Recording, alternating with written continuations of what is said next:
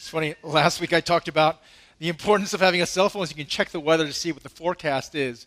But uh, honestly, the, uh, I get really angry because the weathermen really don't know at times. Uh, like they say it's gonna not snow and then it snows out of nowhere. They say it's not gonna rain and it does, or uh, it's, it's kind of funny that with all of our tools and our skills, we're still trying to get a grasp of our world. Um, well, these meteorologists, you know, I have a science background, and so I can understand the complexity of our world. But these meteorologists kind of stumbled on something that our world is really interconnected, and that sometimes, surprisingly, so a small little thing can have a huge effect. Like we can see a hurricane uh, or, or, a tornado somewhere and don't know where it came from, but there's this one guy, his name is uh, uh, Edward Lorenz. He, he came in the 60s and he, he, he was doing these, these simulations and these models and found that a small change at the beginning can have a huge effect later on. And he kind of popularized this and called this the butterfly effect. Anybody heard about this before? Okay, uh, mathematicians they use this in a thing called chaos theory. Basically, I know it's a lot of heady stuff, but he, he put it he kind of dumbed it down this way. Can you imagine if a butterfly shakes its wings in Brazil, and it sets off a chain reaction of events where it results in a tornado in Texas? Okay, how far-reaching one little butterfly doing this causes a huge, massive tornado and it's possible, in fact. That's the way the world has been made. There's a strange kind of interconnection that a small little effect, okay, small act can have a huge consequence. And that's what's called the butterfly effect. Uh, it's, it's actually something that's pretty, you know, on, it's not fuzzy math, it's, it's pretty grounded. It's kind of like another way of saying it, like one little push on a domino, and you see it go before you know a huge floor fill has been affected. It is the concept that sometimes we don't pay attention to the small little things, but the small things, when it's done with the right force, with the right weight behind it, can be incredibly powerful. That there is a power, there is a beauty in the small that often we just don't pay attention to. You know, you don't just have to be a Texan to only think that everything big is good everything grand, okay? Well, we like huge, we like bigly, we like supersized, we like everything that has mass and, and, and, and popularity and things behind it. But when we see how God often moves, when we see how God institutes his plans to do a big thing, to make big changes, to bring life, he often doesn't choose the highborn. He doesn't choose the big the ones who look like that they have the weight and the mass. He often chooses the small. And in the small, the purity, the, the beauty, and the faith of the small can eventually do incredible things because God is working in the midst of and through the small. Today we are walking through the Jesse tree, and this is our third sermon in this series. We're almost done. Next Sunday we're going to be upstairs at 11 o'clock, uh, not 11:45 by the way, 11 o'clock, and we're going to be together with St. Paul's and f- rounding out our whole series. But today we're looking at the book of Micah because in the book of Micah we see God is doing a, a massive restart. That His people are a mess. But interestingly enough, He references where the restart is going to happen. He references where the ruler is going to come who's going to turn the tables. And even the superpowers, and I'm going to unpack this, the Assyrians with the superpowers of their day, even the superpowers are going to be turned over, and the small, insignificant people are going to be given grandeur and stature, peace and security. And it's going to happen through one who comes through this one town, which is so insignificant, this one small little town that nobody would have expected. Because over and over again, we see in the scriptures, God chooses the small, what the world deems as insignificant, to do grand, significant things. Well, um, I don't know about you, but I don't know if you've ever heard a sermon from Micah. A lot of people don't preach from Micah. Micah's a tough little book. In fact, I realized, look through my, I haven't preached from Micah except for one verse. Okay, Micah 6 8. It's that verse that everybody loves. Like, oh, you, I have, you know, you've, you've heard from me, mortal man, what, what I require from you. And that is to, you know, love mercy, do justice, and walk humbly before your God. It's this, it's the, it's the millennial kind of like catch verse. Everybody loves this verse. But nobody really knows where's that coming from, and nobody really spent a lot of time in understanding the book of Micah. I had to read through the book of Micah and kind of study through the book of Micah a little because this passage, which is the second most favorite verse that most pastors preach from in the book of Micah, about from out of you, this Bethlehem Ephrathah, even though you're the smallest of the clans of Judah, a great ruler will come. This passage is a passage that people preach a lot during Christmas time because it's a prophecy of where Christ will be born. But there's depth in this passage. There's depth in the book of Micah that helps us to understand why would God choose a ruler out of Bethlehem? Because this is his MO. This is what he does. He looks at a place where all the strong and the powerful are a mess. And in fact, he chooses to clean it up and heal it through the insignificant.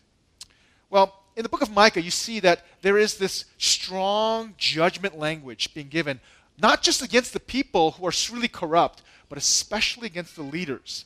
So in Israel, the three kinds of leaders, when we've got like politicians who are, you know, presidents and congressmen and other kinds of judges, uh, in their setting, their leaders were the prophets, the priests, and the king. The prophets, the priests, and the king. They had different roles. But these are the ways that God would lead and shepherd his people. All three were kind of shepherd language, especially the king. But in the book of Micah, you see that Micah has harsh words for all three of them. The faithless priests, the prophets who don't speak truth, but they say all nice things so that they can receive money, so they can get popularity. They don't speak the truth, they don't help the people to understand where God is coming from. And the kings, who are supposed to protect and be powerless, they are not powerful. They are not. In fact, 5 1, I didn't put it up there, but 5 1 starts this whole passage, this turn with, you know, your kings have been slapped in the face. They've been humiliated. They don't have a place of protection anymore. And it says, uh, basically saying that all the, not only the great leaders, but even the city of Jerusalem, which is supposed to be the high point, the Mecca, the, the paragon of virtue, if you want to see what it looks like when God is in charge, you're supposed to go to Jerusalem. It's supposed to be a city of peace. It's supposed to be a city of justice and righteousness. But the prophet in the book of My, uh, Micah says something that you know, I had to wrestle with for a little while because like it was actually hit me kind of strong. He said, in, in, in Micah, I think it's chapter 2, it says, What is the shame of Israel? What's the thing that makes Israel look so bad? And he says, to their surprise, it's Jerusalem. Like, what is the, is the thing that, that is, is the worst about this place? It's in fact the place that's supposed to be the best, the, the, the example of virtue and righteousness. It's Jerusalem. So everything's just really, really bad. But when God decides to turn the tables, He doesn't choose somebody out of Jerusalem. He doesn't choose a leader out of New York or LA or Chicago or Washington, D.C these cultural and, and, and political centers, he chooses some podunk rural town in Iowa, out of nowhere, in Idaho, right? That you've never heard of. He chooses a ruler out of Bethlehem. Jerusalem had walls. Jerusalem had the temple. Jerusalem was the high point of thought, of culture, of all of power. It was centered. It was the Mecca in Jerusalem. Bethlehem was a small little rural town. Okay? Hundreds of people at the most. But he says, But you, Bethlehem Ephrathah, though you are small or the smallest among the clans of Judah, a great ruler is going to come from you. That word small in the original language is not the word for small, it is a technical term. It is a rare word that basically means better, it means insignificant. Though you have no political power, though you have no strategic wealth or worth, though nothing really important or significant comes from you, I am going to choose someone from Bethlehem. It is a way of kind of God saying, when God does things, He doesn't use the best of the best, the smartest, the brilliant people, the charismatic people, the people who just have it all put together. You know what I'm talking about, okay? The people who you really envy. I had friends like that. I went to uh, college and um, I thought I was smart. I realized I was the dumbest person in the room. You know, I thought I, I could actually kind of do something, and I realized the people in that room were just, just fantastically gifted. Uh, you would imagine that God would use those people, but what He says is, no, I I'm able to take the people who the world has counted as insignificant, I'm going to use them to, to turn the tables, to bring safety, to bring justice. And so he uses this kind of language of, I'm not going to choose somebody out of Jerusalem, I'm going to choose somebody out of Bethlehem. Out of you will come for me a ruler over Israel, whose origins are old from ancient times. And as we look ahead to the story, Jesus is born in, in Bethlehem. Okay? Jesus traces his roots back to David. And during a time of military census, he's forced, his parents is forced to go and, and, and uh, log themselves in into their ancestral homeland, which is this little town of Bethlehem. It's so small, there are no hotels, there's no inns, there's no place for anybody. All the family members are already filled. Jesus is born to a family who is so insignificant that he doesn't have a room or a place to stay in the most insignificant town of the country. Okay? That's like the most insignificant person has to be stuck to be born inside a manger, okay? Inside or where they have animals. It's, it's, it's just it's high irony from one sense, but in another sense, can you imagine that? The King of Kings, the most significant person in the world, as we look back, Jesus has had the most influence of all, of any person in the world. He was born in the most insignificant way forgotten, okay, completely written off. And that's actually not just a prophecy. God wouldn't do that just because he, does, he hates his son. But he actually is, is a way of saying, what does he do? How does he move? It's not just a, a, a sign and a symbol, but this is actually reality. God chooses whom the world considers insignificant to do such incredible things, to bring his very kingdom. And so in this passage in book of Micah, it talks about how God will use this king, this ruler to come who, who harkens back of old, like the kings of God, like, like David in his righteousness. And it says, He will stand and shepherd his flock in the strength of the Lord, in the majesty and the name of the Lord of God. And they will live securely, for then his greatness will reach the ends of the earth. What is he saying? Right now, they're not living securely. They're under the threat of the superpower of the day. That's Assyrians. Assyrians were known as this brutal people. They would like uh, they would gore pregnant women um, with joy. It was they they were the, the most brutal people in almost all history from the records, and they were powerful. Nobody could stand up against them. And if you were near them, in fact, the Syrians were up north and the Egyptians were down south, and the the, God had placed his people right in the center place. In order for them to, these superpowers to war, they would have to go through Israel. It's kind of like, you know, I'm, I'm Korean, and if I look at Korean history, man, it, it's, it stunk. We were in between Japan and China, and every time Japan wanted to attack China, they used Korea as their launch base. Every time China wanted to attack Japan, we were always getting crushed from both sides. That's kind of what Israel was like. They're always looking around because all these superpowers are on the move and they're around. They felt so vulnerable. Well, what is he saying? This ruler is going to come who's going to allow them to live securely. He's saying, this guy, this ruler is going to give them peace. Even when the Assyrians invade this insignificant country, okay, when the Assyrians invade our land and march through our fortresses, guess what? Because of this ruler, wise and powerful leaders, there'll be a sufficiency. There'll be enough. We will raise against them seven shepherds, even eight commanders that leaders will spring out because this one ruler will raise up other rulers and leaders who will lead them. And this one ruler will rule the land of Assyria with a sword. Assyria will come and invade, but the result won't be that Assyria takes over. It'll be that, in fact, the Israelites, this insignificant country, will rule over Assyria. The land of Nimrod with the drawn sword. Nimrod was this giant warrior. That it's the short is you know, Jews would actually rule over the tall, giant rulers like Nimrod. He will deliver us from the Assyrians when they invade our land and march across our borders. It is this kind of picture of a turning of the tide. That the superpowers, the significant countries, would be actually overturned by an insignificant country through the most insignificant person coming from the insignificant town. And it's, it's kind of like adding and adding and adding. But when you think about this, that's what God does.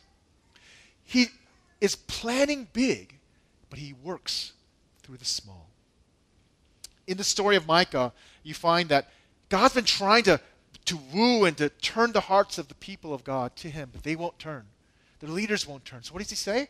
I'm going to start anew. I'm going to grab my special few, okay? I'm going to work with what's called the remnant. Have you ever heard that remnant language? Remnant? Yeah?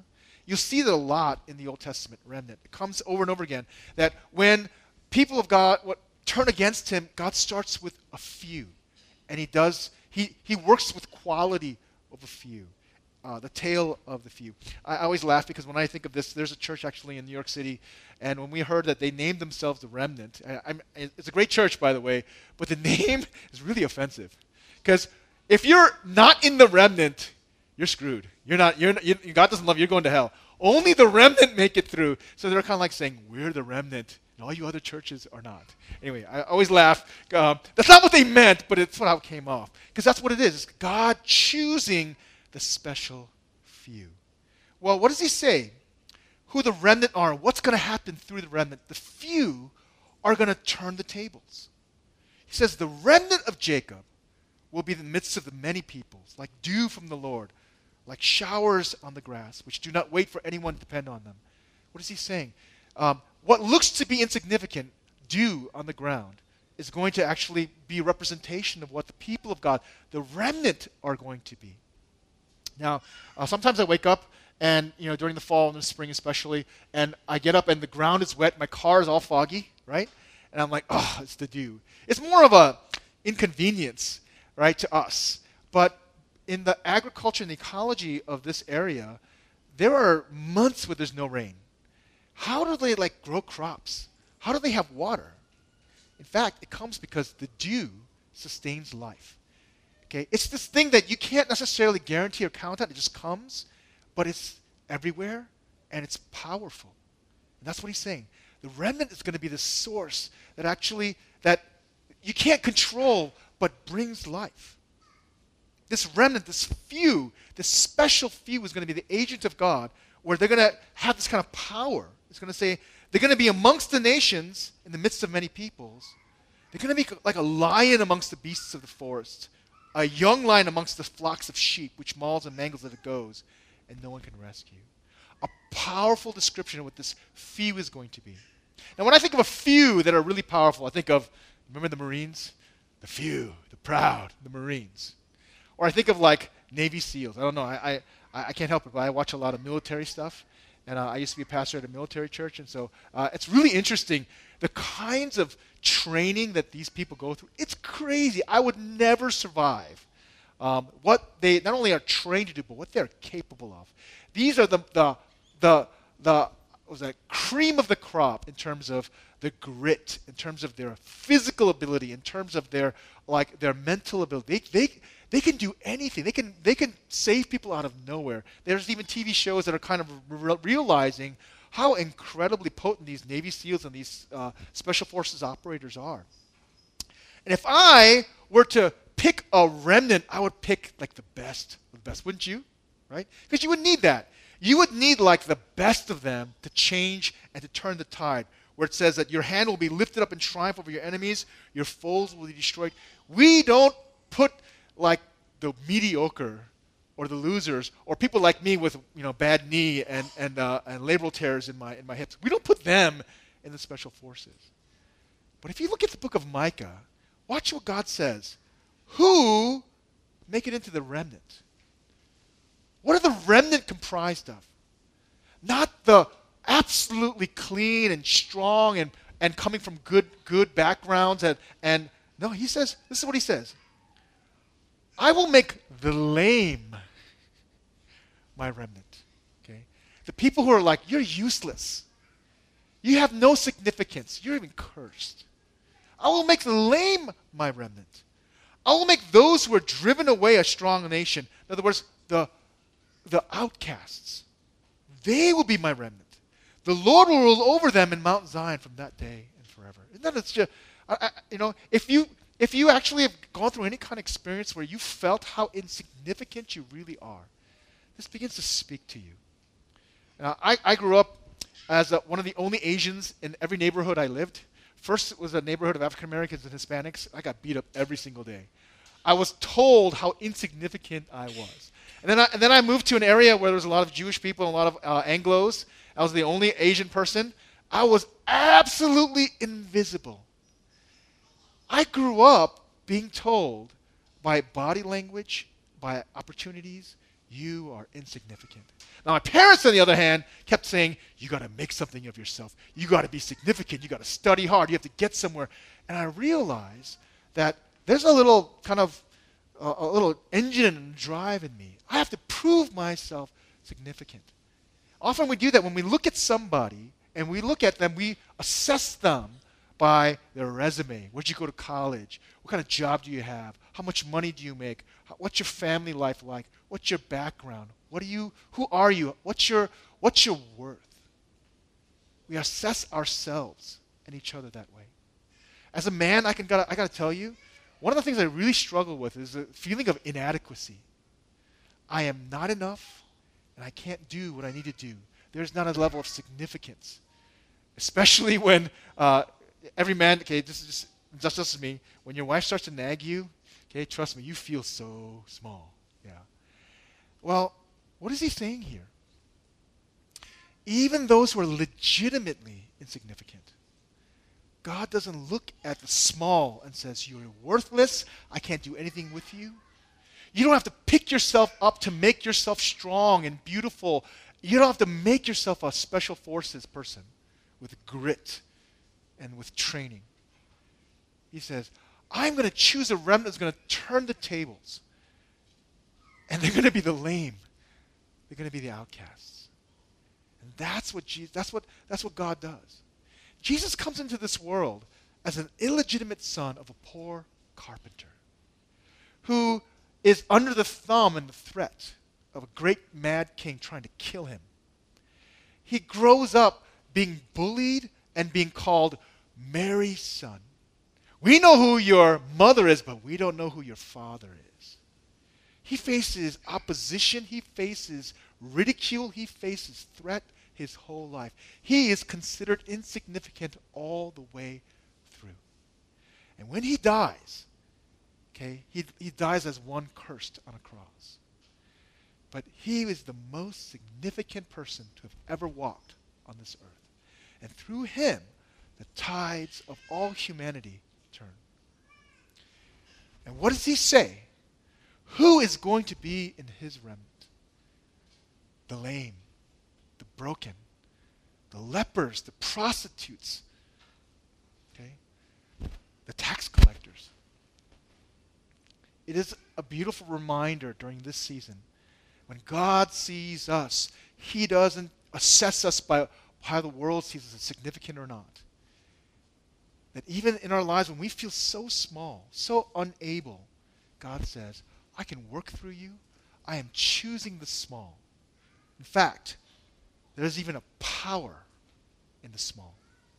We don't have to always, you know, lust after the biggest and the brightest and the most wonderful. We can see the beauty in the small. Because that's how God starts. Jesus, when he's talking about the kingdom of God, he says, Let me tell you what the kingdom of God is like. It's like a little mustard seed, which is the smallest little seed that they knew at that time. But when God is done with it, it becomes the largest sprawling bush. There are stories all throughout Scripture how God chooses the small, the weak, to overcome the strong. David and Goliath's story is this little lad, okay, who is the most insignificant in his family. He's the shepherd whom God has been training. And when every other mighty warrior is so afraid of Goliath that for a long time he would come out and say, Come and challenge me, nobody would come out as they're shaking their boots. This little boy with a little rock fells this massive giant. It's not just a nice story that we remember.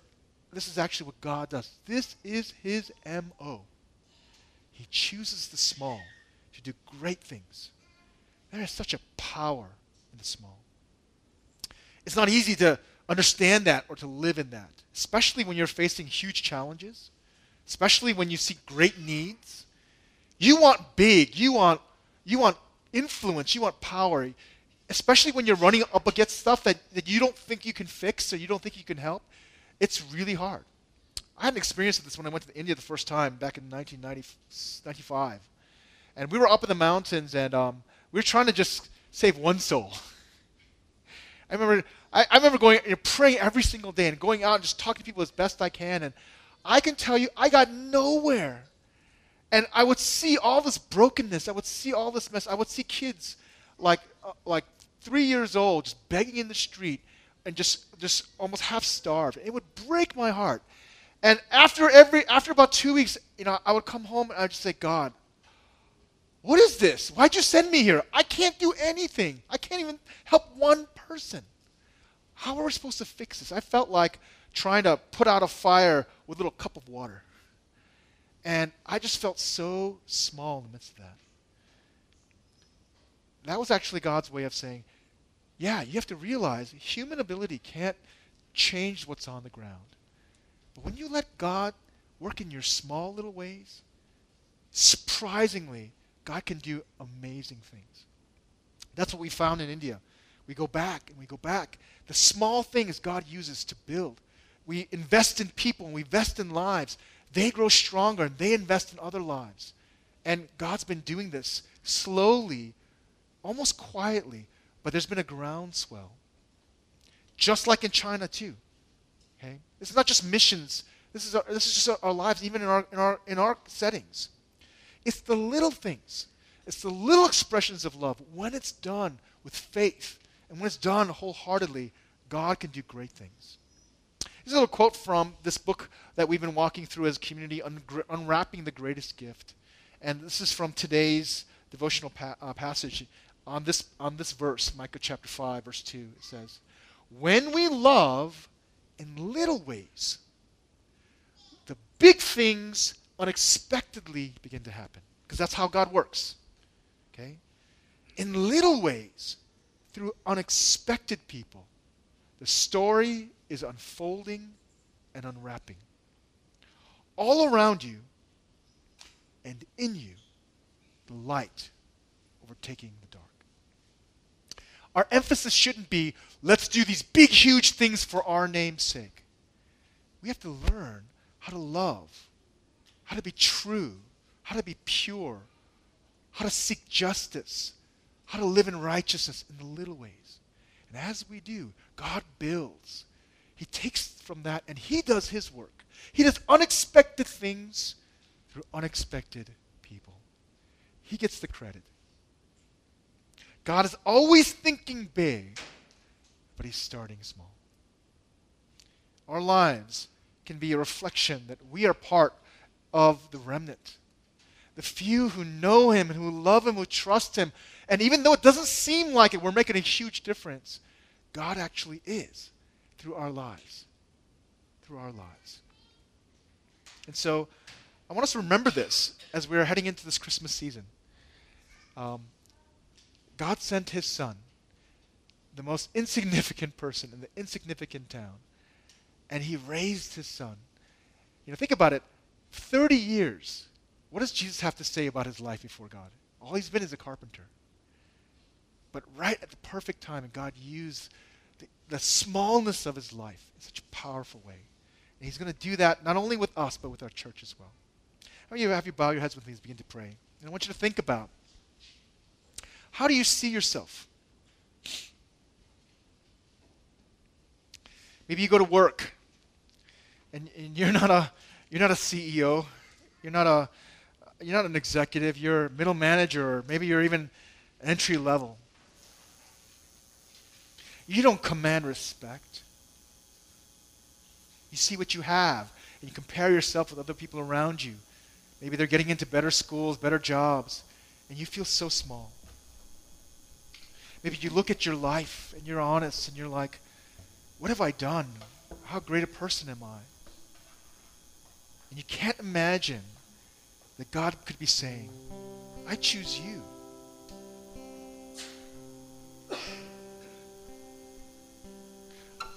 I want you to be in my special forces.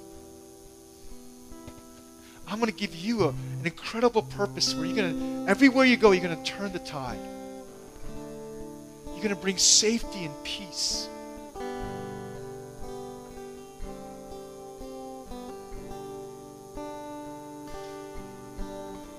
Maybe you wrestle with experiences and feelings of inadequacy because you're surrounded by people who seem to be so adequate. God is saying, He will be your adequacy during the season. It's the lame and the broken that He's going to fix and heal and make healers. It's the outcasts that He's going to bring into belonging and make them the welcomers. And would you turn to Him, realizing this is what Jesus went through? He knew what a rejection felt like. He knew what it felt like to be so small. He also knew His Father. A boldness, a confidence, a trust to live in purity and faithfulness. At the right time, God was going to take that mustard seed of his life and explode. He's going to do that in your life and in ours. That's what he does. He chooses the small. Maybe you're in a position of significance. And it's so easy to look at the person around you as inadequate, insignificant. Would you let God change the way you see them? Maybe they're wrestling with things. They're, they have a, a brokenness, a lameness in their person. And you're just ready to write them off. As you remember how God would see them. What would it mean to invest in them? See them and love them in the little ways. Build them up watch how God would use the small, the insignificant in the world's eyes. Would you partner with Him that? Think about, reflect on how God wants to move in your heart, even as you've heard this story. The story is unfolding even now. The little ways an, is going to bring unexpected results. The little butterfly wing bringing tornadoes consequence all around. God wants to use you. Take a few moments just to reflect. Say, God, use me, even in my smallness. Let's pray.